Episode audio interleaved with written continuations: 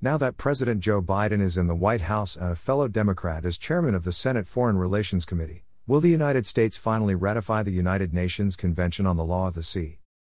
Republicans' past support for this UN convention, also known as the Law of the Sea Treaty, has been tepid at best.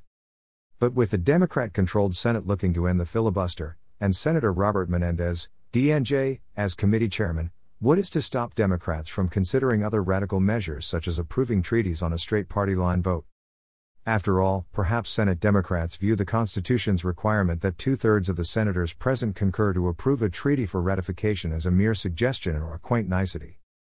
In any event, proponents of U.S. ratification still have to overcome the main obstacle to joining the Law of the Sea Treaty the fact that membership in the treaty provides no tangible benefits to the U.S. and carries several disqualifying costs. One significant flaw of the treaty is that if the U.S. joins, it will be required to give away royalties generated from oil production on the nation's extended continental shelf, the part of the continental shelf beyond 200 nautical miles.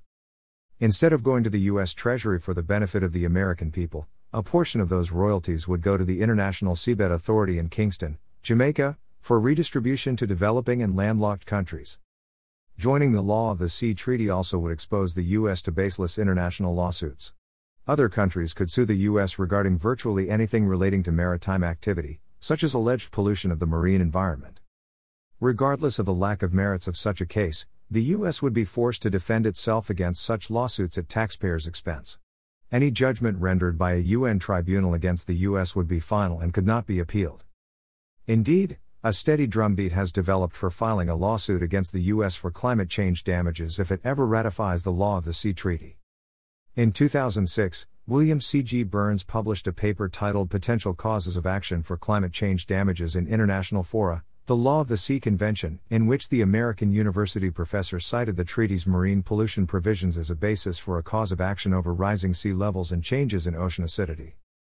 Burns identified the U.S. as the most logical state to bring an action against given its status as the leading producer of anthropogenic greenhouse gas emissions, but noted regrettably that the U.S. is not currently a party to the convention.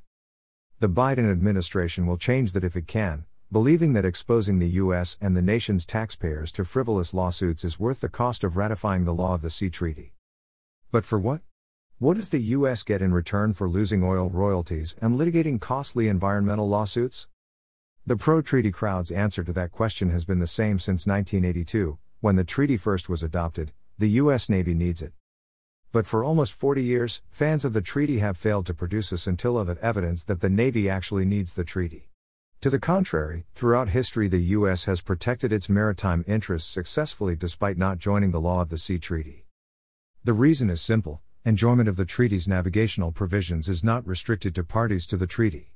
Those provisions represent customary international law, some of which has been recognized as such for centuries.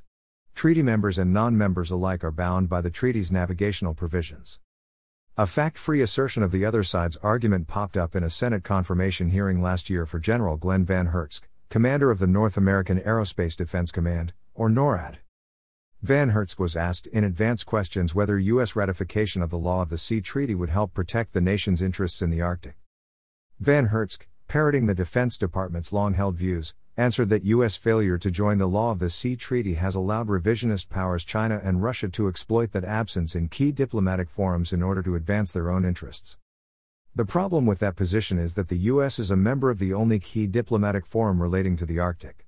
It's called the Arctic Council, and the U.S. is a founding member. The U.S. has protected its interests in the Arctic and across the world's oceans through diplomacy and, let's be real, by having 11 carrier strike groups.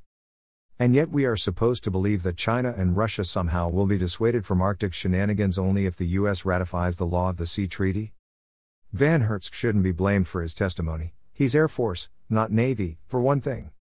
But fans of the UN Convention on the Law of the Sea will need to come up with something better than deriding the China in the Arctic argument if they are to convince the Senate to approve this treaty. Commentary by Steven Groves.